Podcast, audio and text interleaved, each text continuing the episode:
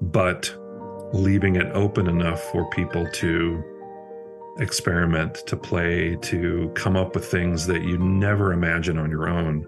But, you know, but because you opened the door and created a safe space for these amazing brains and artists, um, they bring all this incredible stuff to the table that then as a director you say great well, let's shape that and let's let's let's let's put that in there. And then that creates sort of maybe a, a little bit of a different journey that we thought we were going to go on but but it's better you know because now we have all this this great contribution from these people. Today i'm talking to animation director Stephen Anderson. Hi petra. Hi steve. How are you? Good. How are you? I'm fine thanks. It's so lovely to meet you here on zoom likewise thank you for for having me this is really uh this is really great yeah no i um I've been looking at your work. You you've done so much, and uh, you're an animator and a director, and a storyteller. Or, or is is that all the um, the right things to say? yeah, yeah, um, definitely. That that kind of covers it. yeah. And and animation um, is uh, how did you get to to get into this industry? I mean, is it uh, were, were you as a child fond of drawing and so on? Yeah, I uh gosh, ever since I can remember, I love drawing cartoons, just cartoon mm-hmm. characters. Um and I think it was really seeing it was really Disney animation that made me want to draw. I'm not quite sure what this like what connected in my brain or the circuit somehow just connected when I when I saw went to the theater and I saw Disney animation on the big screens and it was just so beautiful. And I loved particularly loved the characters. Mm. something about the eyes the way they expressed the way they moved um, it made me want to go home and try to capture that on paper try to try to draw those characters. And so drawing expressions drawing you know like trying to convey an attitude or a feeling in a character through their face, through their body language, um, became a real fascination for me. So um, that was kind of how it started. Really. And in school, did you did you take art lessons, or um, was this just something you did by yourself? Yes, I went to. Well, I took. Uh, yeah, I had. Um, I mean, our our school ha- always had an art program. I was very mm-hmm. lucky that that we had that. Um, so I enjoyed that. That was always my favorite class of the day. mm-hmm. um, uh, and then I found out about this school here in California called California Institute of the Arts. Um, I was reading through a magazine, and there was this. This was around high school time. I was trying to figure out, well, what am I going to do when I graduate? And I want to pursue animation, but I have, you know, this was 1986, 87 ish. Uh, there was really like I had no idea where to, could I go study that somewhere. As far as I knew, I couldn't. Um, so I was kind of looking into, well, do I do I major in like a fine arts program? Do I do something more practical like architecture, which is still somewhat artistic, but a little more technical than what where my brain lay? Um, and then I was looking through this magazine and I found this article about this place called California Institute of the Arts that has an animation program and my wow. brain just exploded really? and i said oh my gosh i have to go here uh, and then in, in learning more about it it was a school that really walt disney had founded back in the l- kind of like mid to late 60s prior to his death mm-hmm. um, he had combined two art schools out here in la there was the la conservatory of music and there was uh, another uh, school called the Chouinard Art Institute, where a lot of his artists had come had gone to school.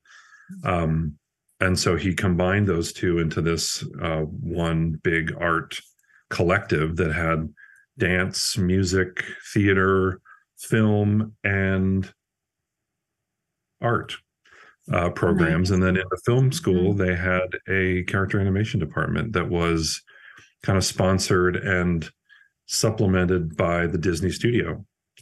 So I mean, that I had to go to this place. Yeah. I was going to apply no matter how long it took, but I was going to I was going to go to this place. So I was very fortunate to have gotten in, uh, and I came out here to California right after high school and went to Cal Arts for a few years. Was it was it a difficult um, process to get in? Because if it's you know if there are not many places like that, I'm sure there are many people who want to get into a, a school like mm-hmm. that.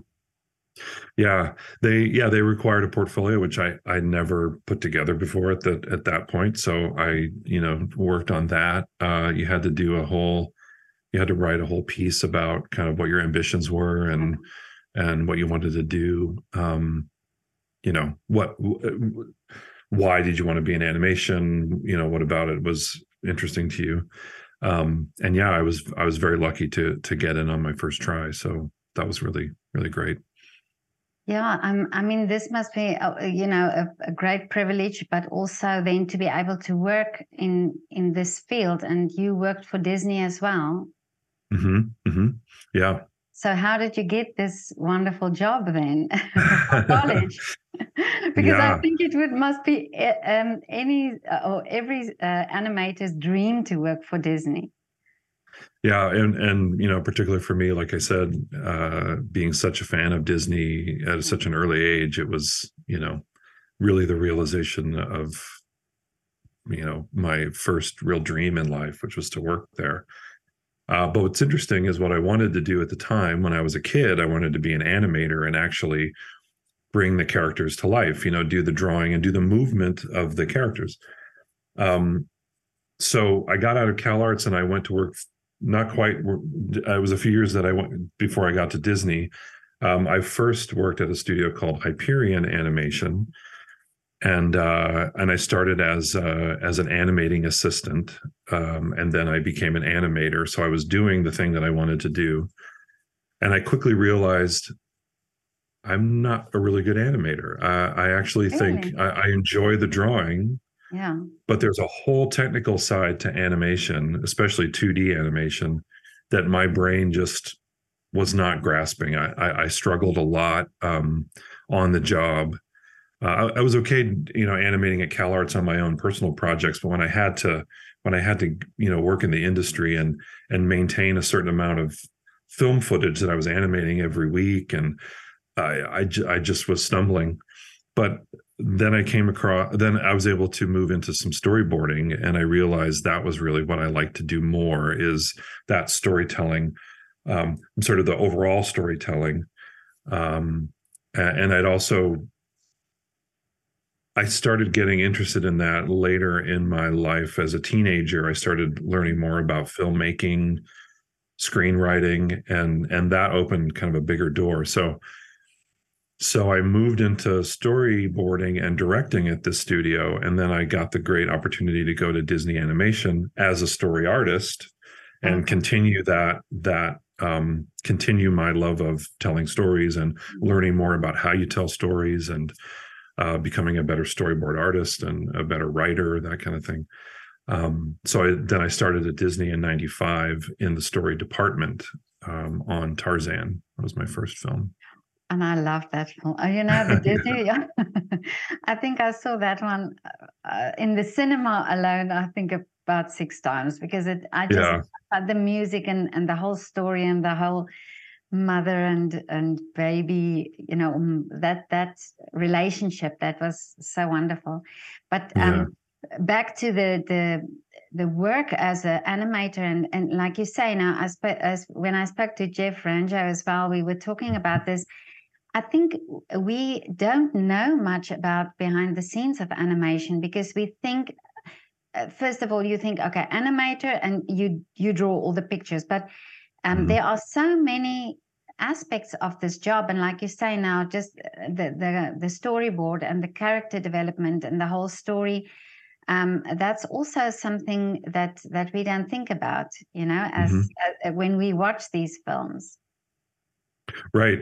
Yeah it's uh the storyboard process is really integral to the to the making of these movies but at the same time it's a very invisible process because it never your work never makes it on screen. It it does in a in, in sort of a kind of an uh, an invisible way in that the the story that you develop the drawings that you do as a storyboard artist you're planning out shots and you're you're working through the characters and and their uh arc emotional arc through the story. You're working out all that stuff.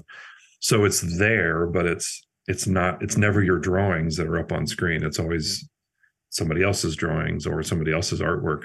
So story really lays the foundation for for everything that comes later all the actual production Stories considered more pre-production um in the writing phase basically just developing the story so it does kind of it sometimes it isn't quite as as as uh,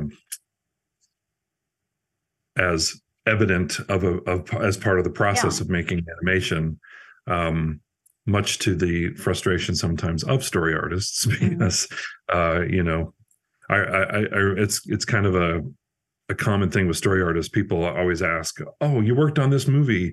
Uh, well what scenes did you do? Or or you know what part did you draw? And so you kind of have to say well i drew this part a few years before it actually got onto the screen.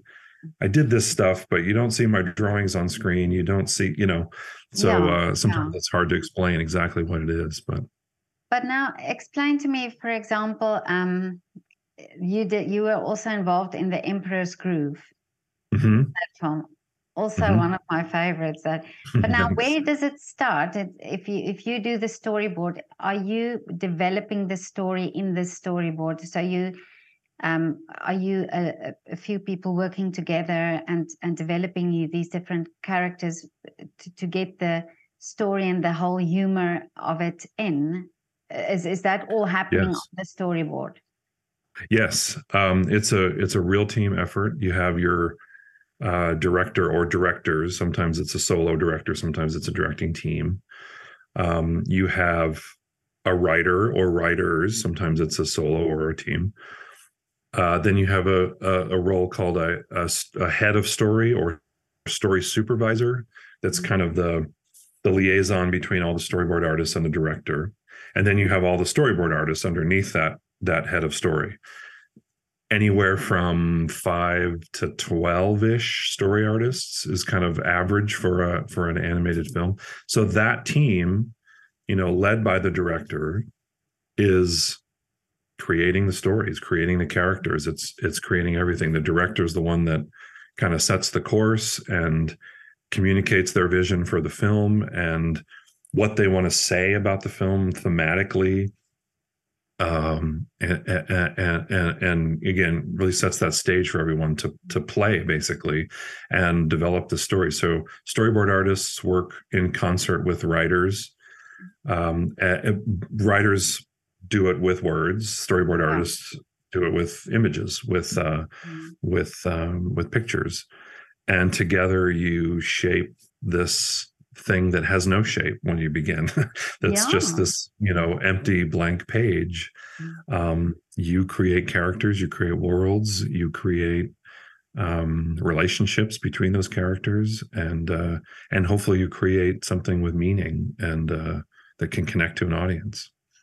Do you have fun in the process? Because um, these films are all have such great humor as well you know in the story so so and uh, between each other do you really come up with hey let's do this is it that type of thing really? yeah it is especially on something like emperor's new groove was um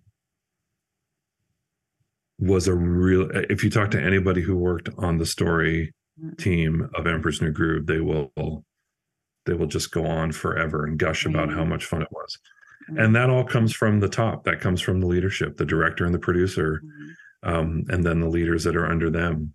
Uh, and and that particular film, the director and the producer were wonderfully down to earth, but also just really bound and determined to have fun making this film. So they set that tone really early on other films it you know it all depends on the, the the the, makeup of the team and the leadership and kind of how everybody gel gels. They're some are more difficult than others uh with depending on personality differences and uh and circumstances. Some are just some stories are harder to crack than others. Okay. uh, they take longer to kind of really figure out what is this movie about and who are these characters and what you know what is it um, then others tend to come together a little quicker. Um, it's it's sort of a mystery. There's no, you know, that's the it's the cool thing about what we do and also the frustrating thing about what we do in that there's really no rules and there's no there's no formula for how to make a movie um, which is great on the one hand because it means you're free and open to do anything and you you know you don't bound by any kind of rules at the same time it's frustrating because what worked on one movie may not work on the next oh. movie what what succeeded what was successful on screen or in the during the process of making it on one film mm-hmm. may be a complete disaster and another one and every movie is like you're starting from zero again and kind of it's almost like the first time you've ever done it so, uh, mm-hmm. because mm-hmm. because each one is completely its own thing yeah i always i always think of that thing where you say you've got this freedom and you know there's no right or wrong that you can do but that's always the difficult thing because if you have these 100% you have to do it like this and this and this and this it's much easier because then you know what what the rules are for it. Yeah. Yeah.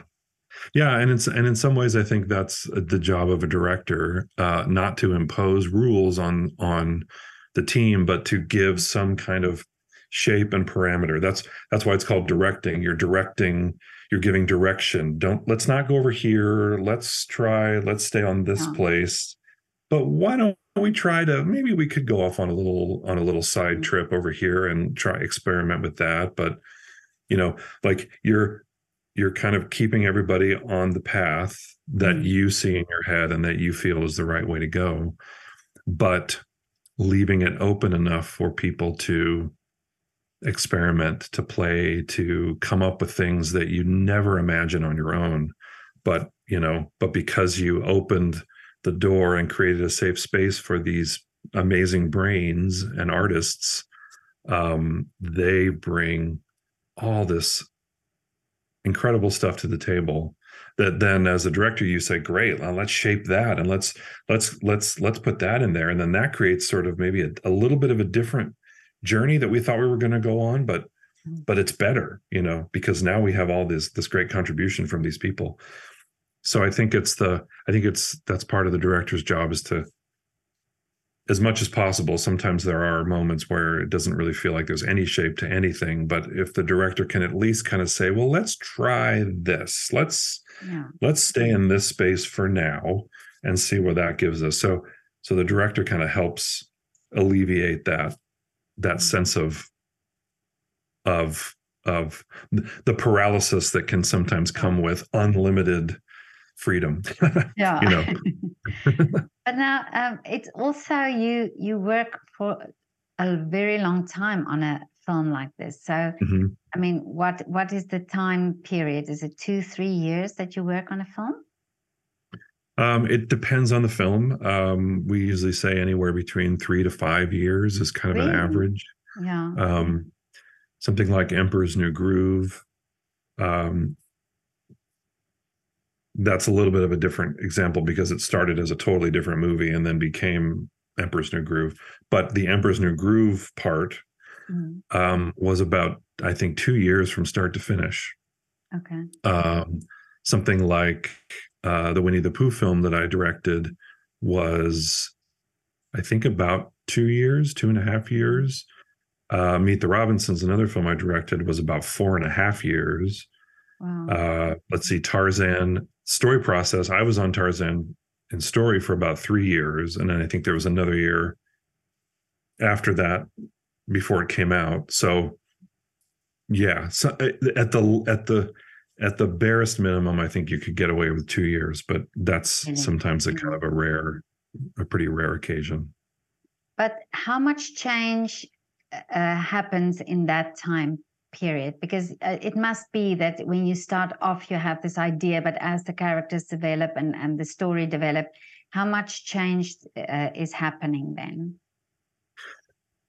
yeah uh, also kind of an uh, uh, kind of a case by case situation mm-hmm. um uh like I'll think Emperor's New Groove just because we were talking about that. Um, I recall that early on the second act of the film was totally different and by the but the and then partway through we completely re, reworked the entire second act it in the case of emperor's new groove it's a you know a buddy picture they're traveling they're on the road together.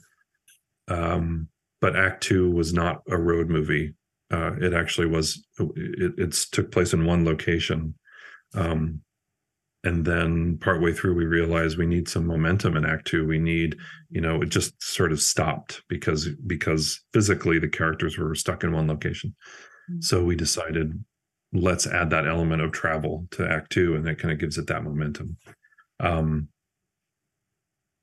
so that was i mean sometimes they go through they go through incredible amounts of change other other films have a few key moments that kind of stay put, stay in place, like those tent pole moments.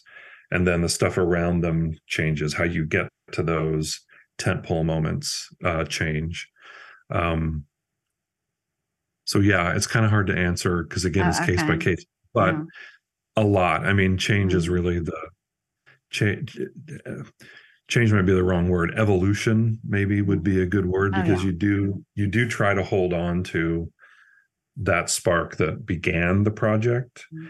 and figure out what is the best way to get that up on screen to tell that story so that doesn't change hopefully um, but the how you tell the story will evolve and and kind of grow over the process if that makes sense mm, yeah but now a film like Winnie the Pooh that you did, uh, and that's a very classic. I mean, that's a, a well-known character, and the stories are there. So, do you keep to that those stories, or do you also develop then your own story? Yeah, well, for Winnie the Pooh, the whole the whole directive with making that film was we want to return Winnie the Pooh to his to his roots, um, his Disney roots, but also his literary roots. So my my uh, my directing partner Don Hall and I found it very important to. First thing we did was went back to the original AA Milne texts and we read those books to see if there were any story material that hadn't been developed into films at that point, or if there was anything that you know that we could just pull from the text. So we started there. Um, and then, of course, there's a lot of invention that happened along the way to kind of develop those stories. But that one was an interesting one for Disney animation because typically Disney animated features are, I mean, they, they might be based on a on a on a fairy tale or something, but yeah. you they're usually wholly original. They're usually you know created completely pure the Disney version of those stories. Yeah. This one was interesting because the characters already existed, the world already existed, the voices of the characters already existed. We knew, oh, yes. like, we were stepping yeah. into, you know, we were stepping into something that had already been created. So that was totally different for all of us, our experiences at Disney. And what was great is it made it it made it so that we could start on day one we could start drawing already. Like we could start working because we knew how the characters spoke to each other. We knew their relationship dynamics. We knew what the world was like the parameters of the world you know? And uh and that actually made it really fun because we didn't have to have that year or so process of like okay what is wh- who are the characters? Who what is the world that yeah. that again back to that blank page syndrome of okay we have to come up with something from scratch we didn't have to do that on winnie the pooh so that was very freeing and uh, and it it may it it helped us move quicker. So we kind of got to a we discovered our story, I think, quicker uh, early on. Yeah, but I think it there must have been also a challenge to keep it as authentic. You know that people would think, okay, but this is Winnie the Pooh. This is the character. Exactly. Now. Yeah. Yeah, yeah. The the joke was always like, are we gonna we never were we never wanted to do this but you know the joke was always like is winnie the pooh gonna have his hat on backwards and be like rapping or something? Because we got to update it for you know never wanted to do that. We're never gonna do that. Yeah, um, yeah. but yeah how much you know how do you how do you make at least the not change the characters in the in the world to fit today's audiences but yeah. is there a way in the telling of the story to just maybe sharpen the humor up a little bit, to just maybe quicken the pace a, a little bit. As as much as we love the the Disney original um, Winnie the Pooh films, when we did go back and watch it, we thought, okay, they're a little probably a little too slow for today's audiences, maybe a little too precious for today's audiences. You still want to keep the heart and the charm of Winnie the Pooh, but uh but is there like i said is there a way to kind of sharpen that just a little bit so we yeah. use some of the other characters like mm-hmm. the owl character or the rabbit character just to kind of you know they could they can be a little bit sillier or a little bit um oh, yeah. more frantic or a little bit more crazy um and then you can keep pooh at the center like pooh and piglet the two innocents of the of the bunch you can keep them pure and and let the other characters you know be a little bit crazier. Yeah. Yeah that's so interesting but uh, also now when you uh, finish with the storyboard or when you work on the storyboard so now you have to say you develop a character um okay not not not winnie the pooh that everybody know but say a new character. Mm-hmm. do you go to the animators then and the you know the guys who are or, or the people who are going to draw the picture? Do you have specific guidelines to say, I want the nose to look like that, or I want the person to look like that, and, and they have to come up with a specific idea, or is or do you give the outline of the character and, and they just have to come up with an idea? Right. It's kind of both.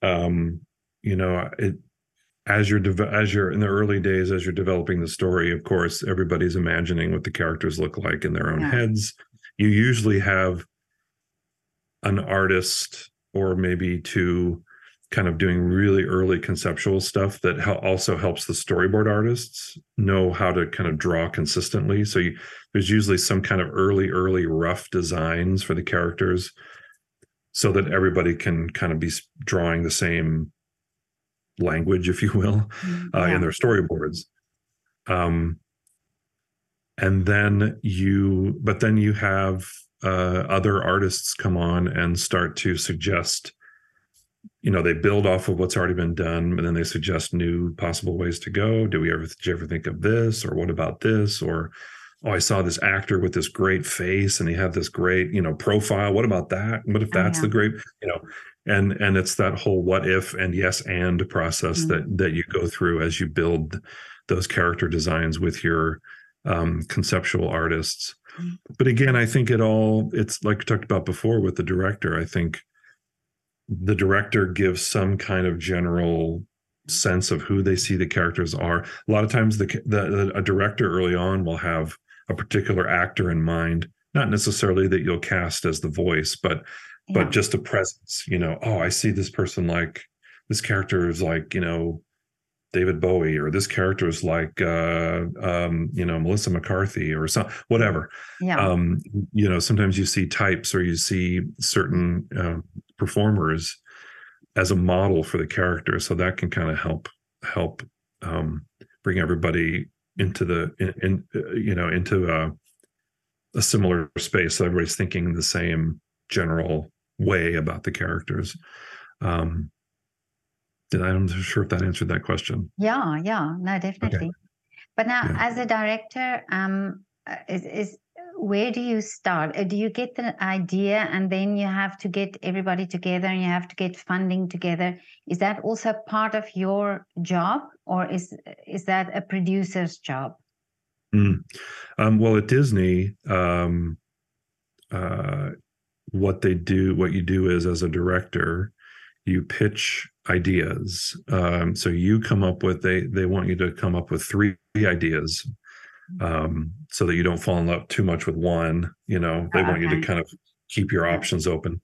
Um, and they I can come from anywhere. It could be a book that you're really interested in adapting. It could be a personal story that you've created. It could be something you know that you read in the newspaper that you think that is a great idea for a story and you pitch those three ideas ultimately one is selected uh, and then there's a lot of research that you start to do.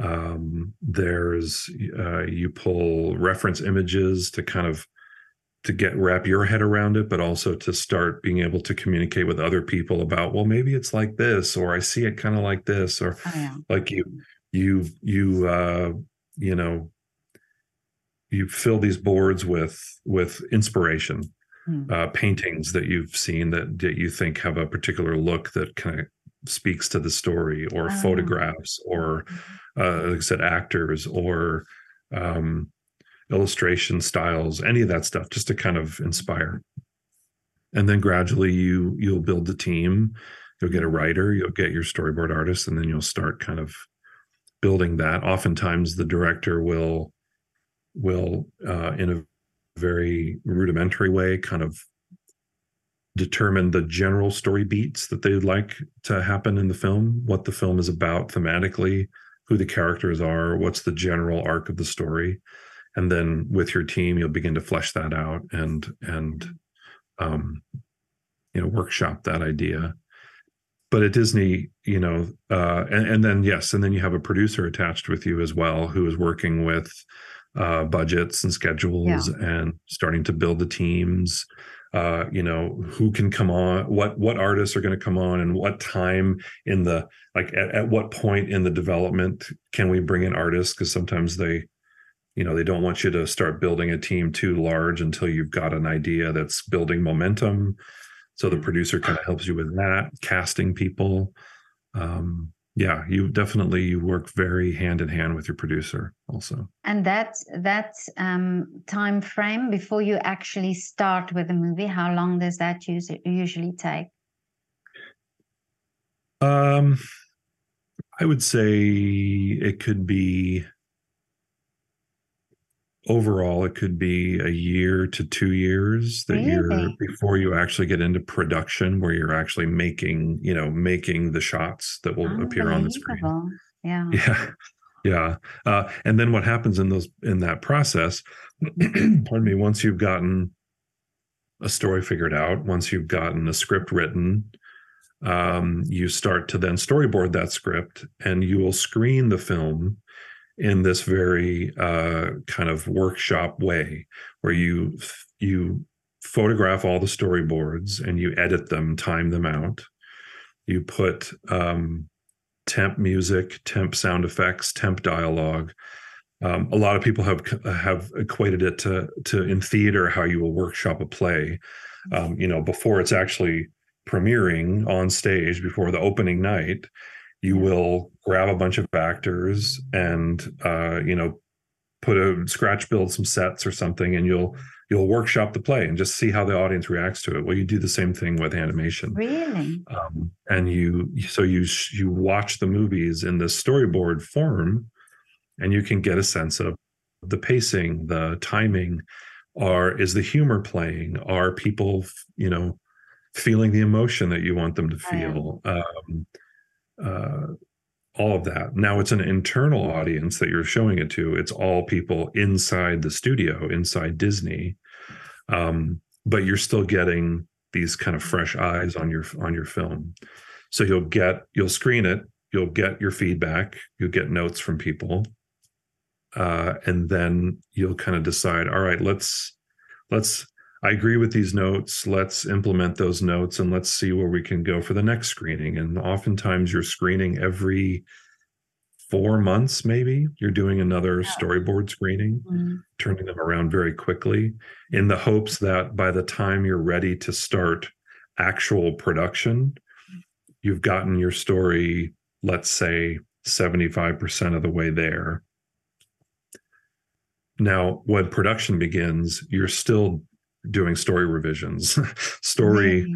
revisions really never end until like I don't know, maybe it feels like maybe six to eight months before the movie actually is released Mm. um, because because you can do that with animation because it, it- you're not it's not about well we got to go back and rebuild these sets and get the actors yeah. back because they've moved on to other projects i mean all the assets are right there it's all here with us in our hands um, it can cause a lot of problems if you're if you're mucking around with the movie a little too late in the game so you try not to do that but um, you do have, have the ability to kind of really hone and Mm. and you know hone those that film up until the last minute uh, in animation. Mm.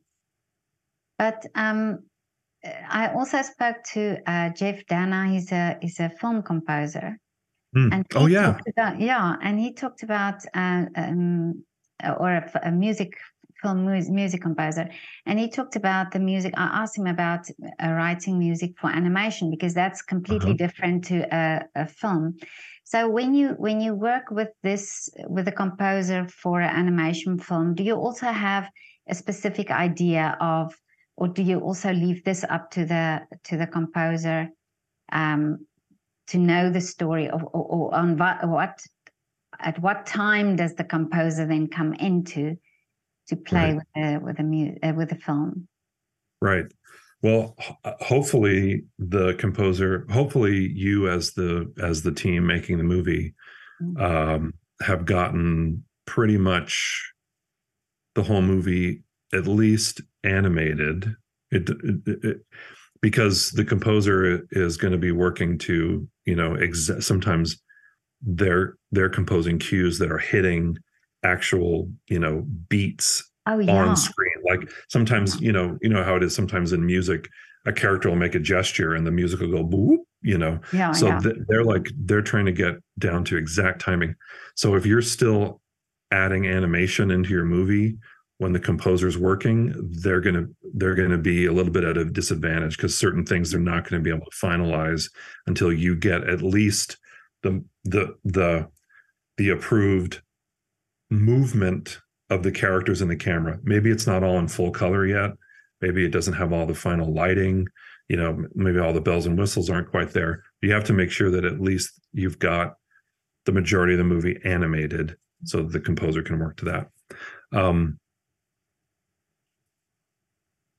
so then with well all right so as i said we do these storyboard screenings and we put in temp music and we choose we're usually just borrow we're our our editors and our, our music editors have huge libraries of movie soundtracks and you're just pulling cues from other movies to stick in your film to kind of give it a feeling see. of a score of a Mm, movie mm. score which of course is going to be totally replaced by a composer um so i learned a really interesting lesson about that this on uh, meet the robinsons our composer was danny elfman who I was a huge fan of Mm. um, amazing film composer. Um, and he he had a really I, I had never thought about this, but he had a really interesting uh, point of view when we started working with him. He said he referred to something as this this concept called temp love.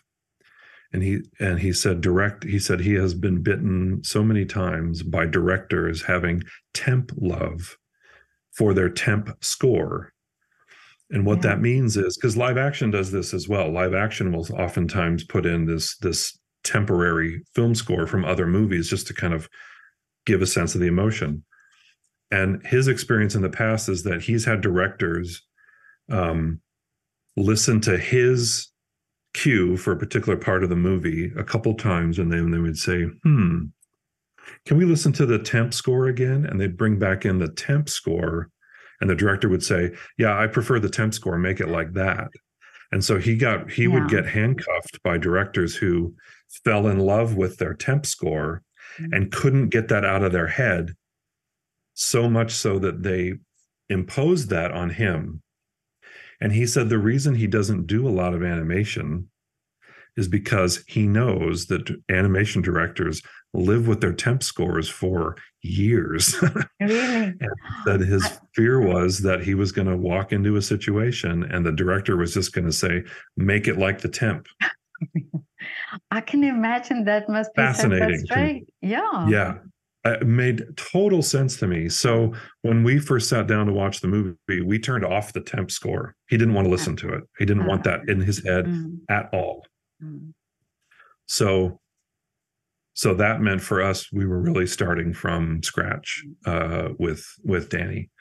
Um, now danny is incredibly smart and incredibly talented and knows what he's doing. So the the irony is that even without hearing the temp score it's like he knew what our temps like he based he did exactly what really we wanted without having to hear the temp score because he he picks up on the movie you know and Yeah, we you, yeah. you know you show him the film you talk through it he gets it Mhm. and then he comes back with he he played synthesizer demos for every cue in the movie for us Mhm. and it was all like spot on I, I it was a dream there were little things sometimes we'd say oh what about this or maybe we could try that yeah. Um versus on winnie the pooh the composer was henry jackman who's also amazing but henry was totally fine listening to the temp score. He didn't he didn't have an issue with it. And we listened watched the movie with the temp score. He's oh i see what you guys are looking for or i see what you're done with the temp score. What if we did something totally different? And we'd say great let's try it.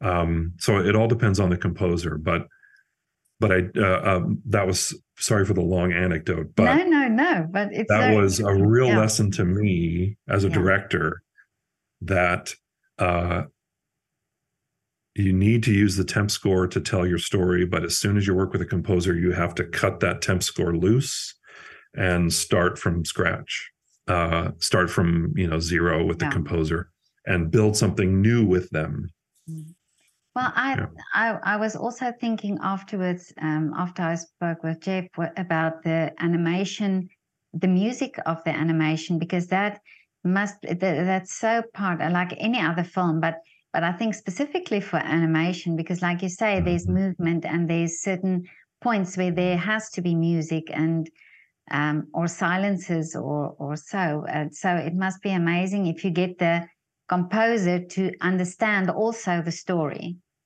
Mm-hmm, mm-hmm. Yeah. Yeah, I, I remember there were moments with working with with Danny Elfman on Meet the Robinsons, and Mm. there were times where he would pl- he he played the his his synth demo Mm. for us, you know, to picture for the first time, and it was just like that's perfect. Really? That's perfect. yes, there were so many moments, and and again, I I had been such a fan of Danny for years and years and years. So there was number one, there was just kind of the the dream of I'm sitting next to Danny Elfman and he's writing music music for a movie that I that I directed. This is kind of hard to believe. Wake me up, am I dreaming? Um, but then he just got it. And and you know, these film composers are super smart. They get it. And you know, you don't have to do a lot. Yeah. I, I think with, with it, it goes back to I'm sure you've heard this this phrase. You know, people say ninety percent of directing is casting, Mm. and if you get the right people in the right roles, you really, as a director, just give them the give them the freedom to do their work, and and you don't have to get in there and micromanage and noodle them because they know what they're doing. And if if you cast appropriately, and that means actors, but it also means anybody, you know, in any role on the film, if you got the right people, then then your job is ninety percent over. you know. yeah, I can imagine that it's and it's also bouncing off each other and and Mhm. the team working together. Yeah. But now, um, Yeah. Steve, about the the animation itself, the because it's changed a lot since the older Disney films where it's Mhm. 2D animation, and I still love the the old 2D animation. But now that it's changed a lot, it's been doing you've you've been doing a lot on on computer. Mhm. Yeah, has that changed for you something about at the um, about the magic of Disney, or do you think this is just um, a new sort of a new thing that that that has its own magic? Yeah, I I I I think exactly what you you said. It's its own thing and it it has its own charms and its own, you know, uh power to tell a story. Um it's just slightly different. Um I I tend to I tend to uh I feel like when I think about 2D animation, hand-drawn animation, the classic stuff, to me that's like that's like impressionist painting it's it's capturing the world but it's doing it with um it's it's an impression of the world. It's a caricature. It's an interpretation of the world. Um versus computer animation is like photography where it's also capturing the world but it's doing it. There's there's still a there's still an eye that it you know there's still a photographer's eye. There's still a point of view there's still an art, artistic aspect of photography but it's a little more capturing reality in oh, its yeah. in its mm-hmm. truest form mm-hmm. um, both totally valid but just different ways of of making a statement mm-hmm. um, and, and you know the fundamentals of telling a story like that's the part that never gets easier and that's the part that there's no the computer can never do for you is yeah. how do you create a compelling story and those things are universal um, so no matter what the technology is mm-hmm. to, to me that's the that's the greatest um, challenge in all of it is how do i tell this story in the right way how do i tell the story that will reach an audience and that will make an impact um, so story creation is is is still the hardest thing and the mm-hmm. most challenging thing. Um, and then, but then the great thing is now you have you have we have so many different kinds of tools that we can use to tell those stories. Not just hand drawn animation, but now we have computer animation, or there's stop motion, or there's or there's you know some new technology that somebody's going to invent sometime that that's this great storytelling device. So um, yeah it's just another tool in the in the toolbox mm-hmm. but now with the storytelling is that something you think uh, you can teach somebody to do or is storytelling mm-hmm. something that you are just you have it or you don't i think you can teach uh, you can teach principles mm-hmm. not rules but principles of good storytelling mm-hmm. um, but then it is up to the person to know what to do with those principles. Um, and and some people gravitate towards it and understand it and then other people may struggle more with it. Um, or maybe that person is more of an of an executor of someone else's story oh, yeah. as opposed to a creator of their own stories you know? Um, so i think I I hate to say that it's you kind of have you either have it or you don't because I don't I feel like everybody should everybody should should explore and and do the things they want to do and that it's not off limits to you know to to people and it's not just for a, a select few that are somehow more special than others um, i don't mean it to sound like that but mm. um, but yeah, I think there are people that that have something inside of them that they want to get out and they understand how to organize those ideas and those feelings into something with a structure and with a with with a with a with momentum and with an arc to it that can then say something by the end of it. And then yeah maybe other people are more they're they're they're still great communicators they're still great storytellers but as part of a team uh, uh-huh. creating a story that's already been kind of uh, that's already that already has a shape to it mm. oh yeah i understand sense. what you mean yeah the putting in the detail or or yeah getting it yeah develop yeah because everybody's yeah. a storyteller on the teams yeah. um but you know maybe your skill is is an is as an animator and that's mm-hmm. storytelling like crazy because you're you're you're conveying the characters and characters are story you have no story mm-hmm. without characters so to be able to get those characters emotions and feelings out on the screen in animation that's storytelling or you're a a, a, a, um, a background painter that's storytelling because it's mood and it's color and it's oh, yeah. space or maybe you're um, a concept artist, which is all storytelling too, because that's designing a world, that's designing a cast of characters. It's all storytelling. So it's all about figuring out, okay, how do I slot into this process? You know, uh, I couldn't be an animator. I, I wasn't a good animator, as we talked about earlier. So I realized very early, like, okay, that's not how I fit into this process. Um, I fit in more in the earlier, like the the the storyboarding, story creation phase, and then you know, then leading the team to create the whole film. That was really where my strengths are. So, so everybody can be a storyteller. You, you kind of have to find out where your strengths are and and where the best place is for you in the process. But now you've done so much already. I mean, the list of films that you that you do so amazing. But um, what what are still the wishes for you for the future? Mm. I love being a director. Uh, as much as I wanted to be an animator as a little kid, the the the desire to be a director of films, animation, live action, anything, just directing filmed, directing something filmed, you know, yeah, uh, was really my greatest dream. So I I would love to keep directing and keep directing um, things that maybe are a little bit different from what I've done before. Um, I left Disney a couple years ago to try to experiment and explore new things. Um, as much as I, I love being a Disney storyteller. I think there are other stories that I have inside me that I would love to to try to get out, um, and other ways of telling a story that I would love to learn. Mm-hmm. so, you know, broad stroke. Uh, I, I, I want to be a better director. Really? that's really like my that's really what I mm. want in life is just to keep doing that. Mm. Um, but I've been writing a little bit more recently, uh, and I I um, gosh, I've been working on a book for quite a few years um, that's going to be published very soon, hopefully early next year. And it's a Disney history book.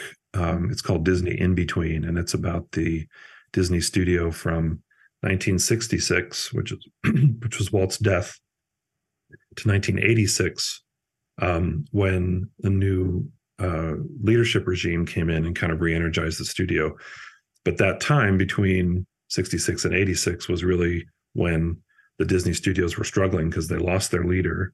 Mm-hmm. Um, and uh, and they were trying to figure out who they were without him.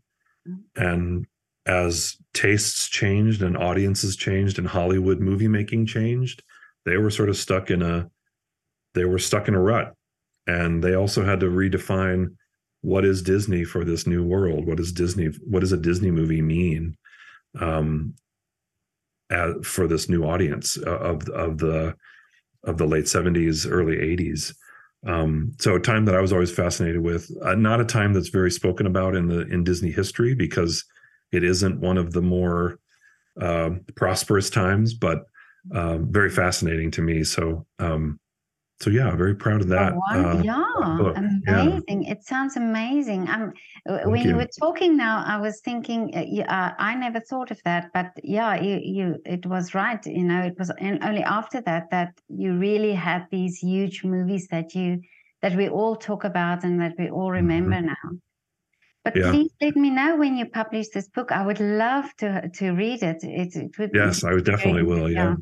I'm a very I'm very much a Disney fan or or animation fan. Uh, I think um, many of the films that I saw, and and I mean I, I saw it with my children when they were little, but you it's it's so um, uh, it's always these great stories, these great lessons, and it always transports you to a different world. And yeah, I, I just absolutely love it. So, oh, great! I'm yeah, so glad please let me know. I would love to. I will. Get yeah. my hand on that book. Yeah. Great. but Steve, it was wonderful talking to you. Thank you so Thank much you, for giving me this insight into the world of animation. I find it very interesting, and uh, I'm sure there's still a lot to to know about it, but you've really given a very uh, interesting perspective um, about your work and all the best with you as a director.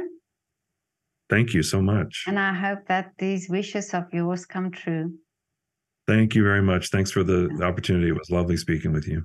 Lovely speaking to you too. And when you when you come to Vienna, please let me know. Oh, I would love to. I would to, love yes. to meet you in person. yes, that would be wonderful. Never been. I would love to go. So yeah, so make that one of your wishes then.